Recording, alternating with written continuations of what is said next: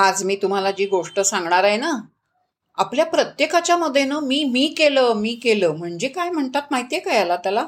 अहम अहम कार्यती इति अहंकार. हा प्रत्येक माणसाच्या मनामध्ये ना अहंकार असतो. मी केलं माझ्यामुळे झालं.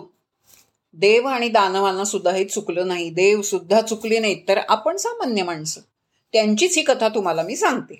एकदा देव आणि दानव यांचं तुंबड युद्ध झालं. वास्तविक देव सत्वगुणी तेजोमय असतात शौर्य बुद्धी शक्तीने ते युक्त असतात.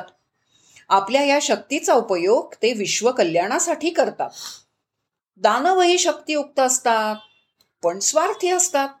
स्वार्थासाठी ते पापपुण्याची हिताहिताची पर्वाच करत नाहीत. त्यांच्याजवळ सद्बुद्धी नसते.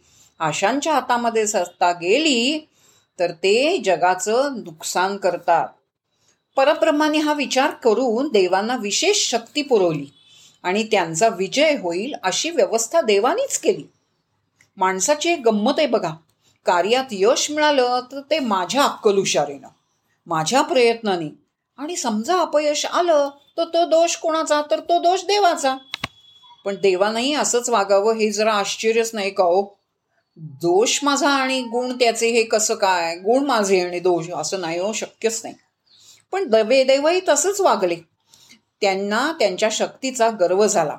एकदा विजयोत्सव साजरा करत असताना प्रत्येक जण आपल्या सगळ्या शक्तीचा शौर्याचा बडेजाव ऐकायला लागला. मी पुढे होऊन कसा लढलो त्यामुळे लढाईचा रंग पालटला आपला विजय माझ्याचमुळे झाला प्रत्येकालाच असं वाटायला लागलं.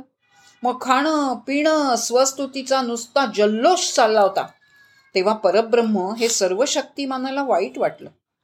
की अरे वास्तविक देवांना शक्ती पुरवणारा मी आहे. मी शक्ती पुरवतो म्हणून हे कार्य करू शकतात. लक्षात घ्या आपल्या बाबतीत स्वा लक्ष येईल आपण बोलतो कानाने ऐकतो. पण ही शक्ती पुरवणारी चित शक्ती आपल्या अंतर्यामी आहे तीच आपल्याला बोलायला प्रवृत्त करते. तीच कानानं ऐकायला कान हे बाहेरचं इंद्रिय नाही ऐकू येत त्याला. आता हे काहीतरी. त्याच्यामुळे ऐकू येतं. पण देवाला झालं नाही ते त्यांचा मोठेपणाच मिरवत होते. असा गर्व योग्य नाही. त्यामुळे आता हे गर्वाचं घर नक्की खाली होतं हे माहीत असल्यामुळे विनाश ओढवला.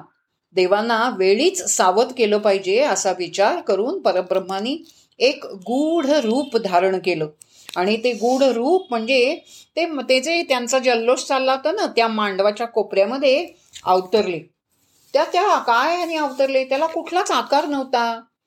काही दिसत नव्हतं. दुसर दुसर मध्येच चमकणारं असं काहीतरी होतं. आणि हे असं काहीतरी पाहून त्यांना वाटलं बापरे हे काय आहे? आणि हे देवांना प्रश्न असा पडला काय प्रश्न पडला? ते आपण पुढच्या कथेमध्ये बघूया.